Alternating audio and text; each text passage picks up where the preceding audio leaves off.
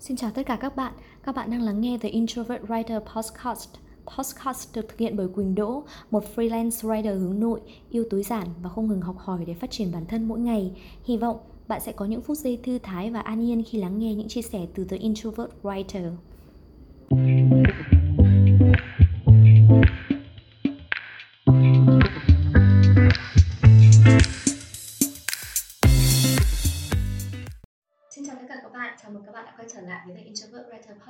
Chủ đề của podcast ngày hôm nay đó chính là rèn luyện trí tuệ cảm xúc. Chúng ta đang sống trong một thế giới thay đổi chóng mặt hàng ngày cùng với lại đại dịch Covid-19 và sự bùng nổ của kỷ nguyên số thì các công ty ngày càng đẩy nhanh quá trình chuyển đổi số và tự động hóa. Chính vì vậy nhiều việc làm có thể bị mất đi, những kỹ năng mới thì cần phải cập nhật liên tục, kỹ năng không còn phù hợp thì sẽ bị đào thải nhanh chóng. Nếu như bạn hay theo dõi thông tin trên các diễn đàn kinh tế thế giới, bạn sẽ biết những kỹ năng nào cần thiết cho năm năm tới. Bạn có thể học hỏi để làm chủ một kỹ năng này. Khi mà mọi thứ liên tục thay đổi, chỉ có chủ động đón đầu mới khiến bạn không dễ dàng bị quật ngã trước những thử thách. Trong những kỹ năng được công bố về diễn đàn kinh tế thế giới thì có một kỹ năng khiến mình đặc biệt chú ý, đó chính là năng lực trí tuệ cảm xúc hay còn gọi là emotional intelligence.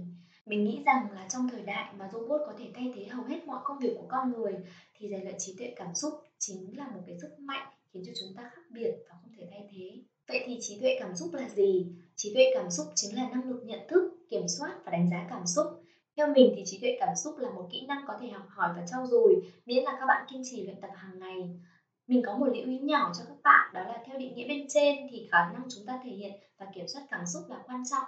Tuy nhiên, việc nhận thức và phản hồi lại những cảm xúc của người khác cũng quan trọng không kém. Thấu cảm chính là một trong những trụ cột của trí tuệ cảm xúc. Nếu không hiểu và tôn trọng cảm xúc của người khác, bạn sẽ khó tạo ra được những mối quan hệ hiệu quả trong công việc và cuộc sống. Vậy tại sao trí tuệ cảm xúc lại quan trọng? Trí tuệ cảm xúc đóng vai trò quan trọng trong quá trình phát triển của bản thân bạn.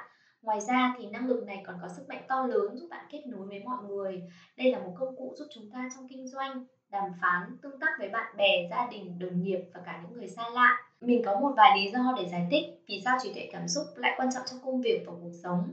Thứ nhất, đó là người có năng lực trí tuệ cảm xúc cao thì sẽ có nhận thức tốt về bản thân. Bạn sẽ nắm bắt được cảm xúc của chính mình nên tự tin vào bản thân, nhận thức được cảm xúc của mình trong mối tương quan với những người khác thì cũng giúp bạn truyền đạt cảm xúc tới người khác hiệu quả hơn. Người có năng lực trí tuệ cảm xúc cao thì cũng phát triển mối quan hệ rất là hiệu quả bởi họ biết cách lắng nghe và thấu cảm, họ biết đặt mình vào vị trí người khác để hiểu hơn về cách ứng xử của họ, từ đó thì có thể có được mối quan hệ tốt đẹp với mọi người xung quanh. Người có năng lực trí tuệ cảm xúc cao thì cũng được các nhà tuyển dụng xem trọng. 71% quản lý nhân sự cho biết là họ đánh giá cao những ai có năng lực trí tuệ cảm xúc hơn là trí thông minh IQ. Những người sở hữu năng lực trí tuệ cảm xúc thì thường có cái kỹ năng giải quyết vấn đề và đưa ra quyết định tốt. Họ có thể làm việc hiệu quả dù là độc lập hay là với đội nhóm. Người có năng lực trí tuệ cảm xúc cao thì cũng thường là một nhà lãnh đạo tài ba. Họ biết lắng nghe, tôn trọng ý kiến của nhân viên khi giao tiếp. Họ cũng là những người lãnh đạo thấu đáo và được nhân viên tôn trọng vì biết quan tâm và thấu cảm. Người có trí tuệ cảm xúc cao thì cũng có cuộc sống hạnh phúc hơn. Bạn nhận thức được cái cảm xúc tiêu cực và tìm cách kiểm soát chúng. Chính vì vậy mà bạn có nội tâm mạnh mẽ và có cuộc sống hạnh phúc hơn những người còn lại. Daniel Goleman, tác giả cuốn sách nổi tiếng trí tuệ cảm xúc, cho rằng là trí tuệ cảm xúc có năm thành thành phần thứ nhất chính là self awareness sự tự nhận thức. Thì mình đã nhắc đến sự tự nhận thức như một cái kỹ năng quan trọng nhất mà bạn cần nắm bắt. Nhưng mà đây chỉ là một phần của trí tuệ cảm xúc sự tự nhận thức chính là khả năng nhận biết những cái suy nghĩ và cảm xúc của bạn. Đó là việc bạn hiểu được những cái mong muốn, hành động của mình trong tương quan với bản thân và những người xung quanh. Thứ hai, đó là self regulation đó là khả năng điều khiển và kiểm soát cảm xúc cho đến khi tìm được thời điểm phù hợp để bộc lộ. Thứ ba, đó là motivation và động lực. Động lực của những người có cái trí tuệ cảm xúc thì thường đến từ mong muốn hoàn thành những cái mục tiêu có ý nghĩa trong cuộc đời họ. Thứ tư, đó là empathy, là thấu cảm thấu cảm chính là việc bạn hiểu, cảm thông và chia sẻ về cảm xúc của những người khác một cách thận trọng, tử tế. Cuối cùng, đó chính là social skills, đó là những kỹ năng xã hội. Chính là việc bạn nhận biết được những cảm xúc của mình và người khác. Nhờ đó thì có thể giao tiếp hiệu quả trong mọi tình huống hàng ngày. Bây giờ thì mình muốn giới thiệu cho các bạn những cái cách hữu ích để các bạn có thể rèn luyện trí tuệ cảm xúc hàng ngày. Thứ nhất, đó là hãy học cách gọi tên cái cảm xúc của bạn. Bạn có biết là chúng ta có thể trải qua khoảng 34.000 cảm xúc cảm xúc mà chúng ta có thì nhiều khi lại là hỗn hợp của các cái cảm xúc khác nhau như khi bạn đọc một bài đăng trên Facebook của một người bạn khoe về thành công của cô ấy có thể là bạn thấy mừng cho thành công của cô ấy xen lẫn vào đó là một chút ghen tị có thể còn là tự ti, chán nản với chính mình hoặc là bực bội với bản thân. Dành thời gian gọi tên cảm xúc thì sẽ giúp bạn hiểu rõ về bản thân mình và kiểm soát cảm xúc tốt hơn. Bạn có thể sử dụng một công cụ có tên là The Emotional Well để học cách gọi tên cảm xúc của mình. Thứ hai đó là hãy trung thực với cảm xúc của bạn. Khi mà mình cảm thấy buồn vì thi trượt kỳ thi vào trường chuyên của tỉnh thì mẹ mình nói rằng là không được phép buồn. Và mình rất là nhớ câu nói của mẹ đó là đã thi trượt rồi mà còn không biết cố gắng, lại còn buồn với bã dù có thể là mẹ có ý tốt để an ủi mình, nhưng mà nó đã khiến mình phải làm tránh cảm xúc của bản thân. Mình cố tỏ ra bình thường, nhưng bên trong có hàng vạn nỗi niềm khó tả. Bây giờ khi đã có con thì mình thường khuyến khích con trung thực với cảm xúc của mình. Con có thể buồn, có thể khóc nghĩa là đó chính là cảm xúc thực sự con đang có. Chỉ có như vậy thì con mới tìm ra được cách để giải tỏa cảm xúc của mình. Thứ ba, đó là nhận thức về hành vi của bạn. Trong cuộc sống thì nhiều khi chúng ta phản ứng về mọi việc một cách vô thức. Điều này có thể tạo ra những cái ảnh hưởng không tốt. Ví dụ như trước đây mình hay nổi cáu và quát tháo khi con mè nheo. Bất kỳ lúc nào con mè nheo thì mình cũng tự động to tiếng hơn bình thường. Đến khi mà thấy con chơi với một chú cấu bông và nổi cáu tương tự, dù con chỉ đang nhập vai thì mình cũng cảm thấy giật mình lúc này thì mình bắt đầu chú ý hơn đến cái cách cư xử của mình với con cái và những người khác. Càng chú tâm vào thì mình chủ động bấm nút dừng mỗi khi chuẩn bị nổi cáu. Bây giờ khi chuẩn bị mất kiểm soát thì mình thường đi ra một góc hoặc vào nhà vệ sinh để bình tĩnh lại.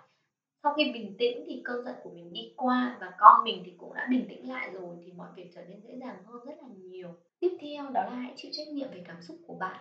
Chịu trách nhiệm về cảm xúc của bạn có nghĩa là không đổ lỗi cho sự vật, sự việc hay bất kỳ ai khác có thể đó là nguyên nhân gây nên những cảm xúc của bạn, nhưng bạn mới là người quyết định nên cư xử như thế nào. Nếu bạn cảm thấy khó chịu vì những hành động của người khác, thì đó là việc bạn cho phép người khác tác động lên cảm xúc của mình. Khi hiểu rằng bạn là người chịu trách nhiệm cho cảm xúc của bản thân, thì bạn sẽ biết cách để đặt ra những ranh giới. Đồng thời bạn cũng sẽ tìm cách để xử lý những cảm xúc tiêu cực và trở nên tích cực hơn. Mình từng nghe được rất là nhiều lời chỉ trích về bản thân.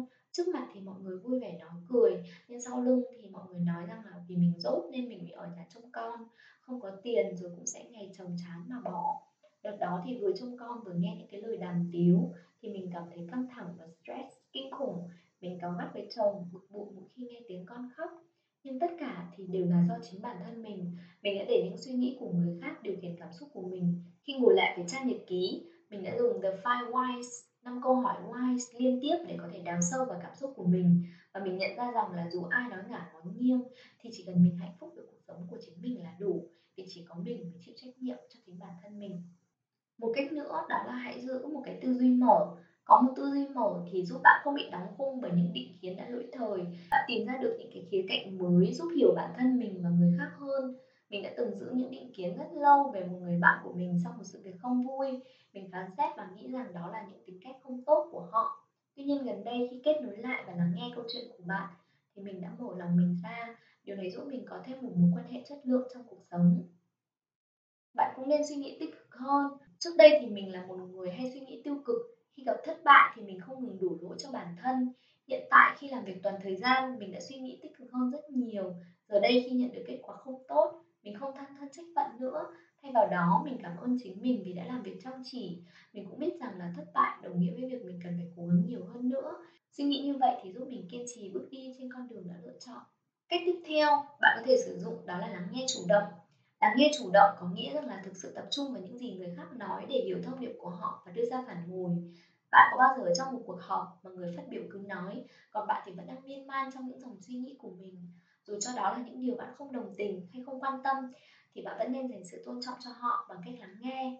Bạn cũng nên sử dụng các giao tiếp phi ngôn ngữ như gật đầu hay duy trì biểu cảm trên khuôn mặt và ánh mắt. Lắng nghe tích cực sẽ khiến bạn hiểu người khác và có được kết nối chất lượng với mọi người. Gần đây, vì dịch mà mình không thể thực hiện phỏng vấn trực tiếp, mình thực hiện thông qua các cuộc gọi và mình thấy rằng là khi mọi người chia sẻ nhiều mà không nhận được tín hiệu phản hồi từ chúng ta thì họ có thể nghĩ là bạn không quan tâm đến những gì họ nói bởi vậy khi mà mình thực hiện phỏng vấn thì mình thường xuyên vâng hoặc vô thức gật đầu hoặc cười thành tiếng để mọi người biết rằng là mình vẫn đang lắng nghe.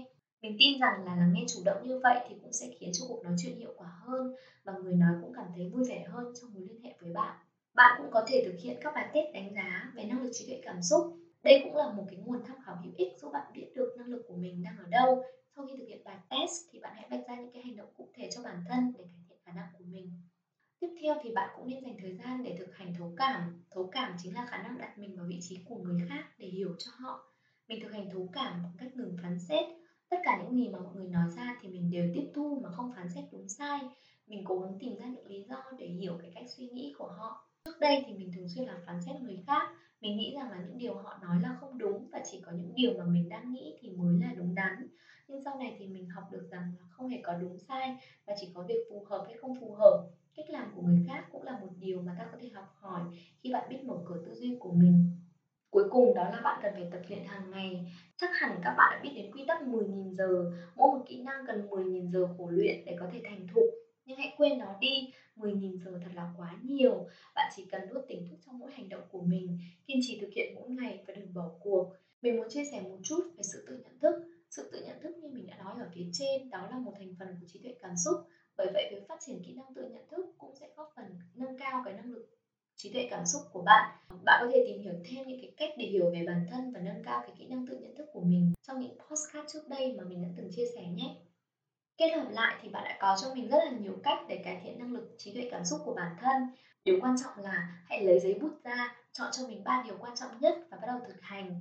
Kiến thức mãi mãi chỉ là kiến thức, nếu như bạn không thể biến nó thành trí tuệ của mình. Ngoài ra thì bạn cũng có thể tìm đọc một số cuốn sách giúp nâng cao trí tuệ cảm xúc, như là bộ sách của Harvard Business Review về trí tuệ xúc cảm gồm 10 cuốn, hay là cuốn trí tuệ xúc cảm của Daniel Goleman. Và một gợi ý cuối cùng nữa dành cho bạn, đó là cuốn bước chậm lại với thời gian vội vã. Dù đây không phải là một cuốn sách về trí tuệ cảm xúc nhưng cuốn sách nổi tiếng này của đại sư Hemin thì mình tin rằng là sẽ rất có ích với bạn nó giúp bạn sống trong tỉnh thức bước chậm lại một nhịp để tập trung vào chính mình đây là một trong những cái điều quan trọng mà giúp bạn có thể tập trung vào cảm xúc để nhận biết chúng và học cách quản lý hiệu quả Ngoài ra thì mình cũng tìm thấy có ba khóa học miễn phí rất chất lượng giúp bạn rèn luyện kỹ năng trí tuệ cảm xúc. Mình sẽ đính kèm link trong phần mô tả của podcast này, các bạn hãy kiểm tra nhé. Vậy là mình đã chia sẻ hết tất cả những cái cách mà mình biết giúp bạn có thể nâng cao năng lực trí tuệ cảm xúc của bản thân. Mình hy vọng rằng là sau podcast ngày hôm nay thì các bạn có thể chọn cho mình một vài cách hữu ích ở dễ dàng để các bạn có thể thực hiện và áp dụng vào cuộc sống của mình. Hy vọng rằng là bạn có thể nâng cao năng lực cảm xúc của bản thân để trở thành một người không thể thay thế trong cuộc sống hiện đại ngày hôm nay. Cảm ơn bạn đã lắng nghe The Introvert Writer Podcast và hẹn gặp lại các bạn vào The Introvert Writer Podcast thứ bảy tuần sau.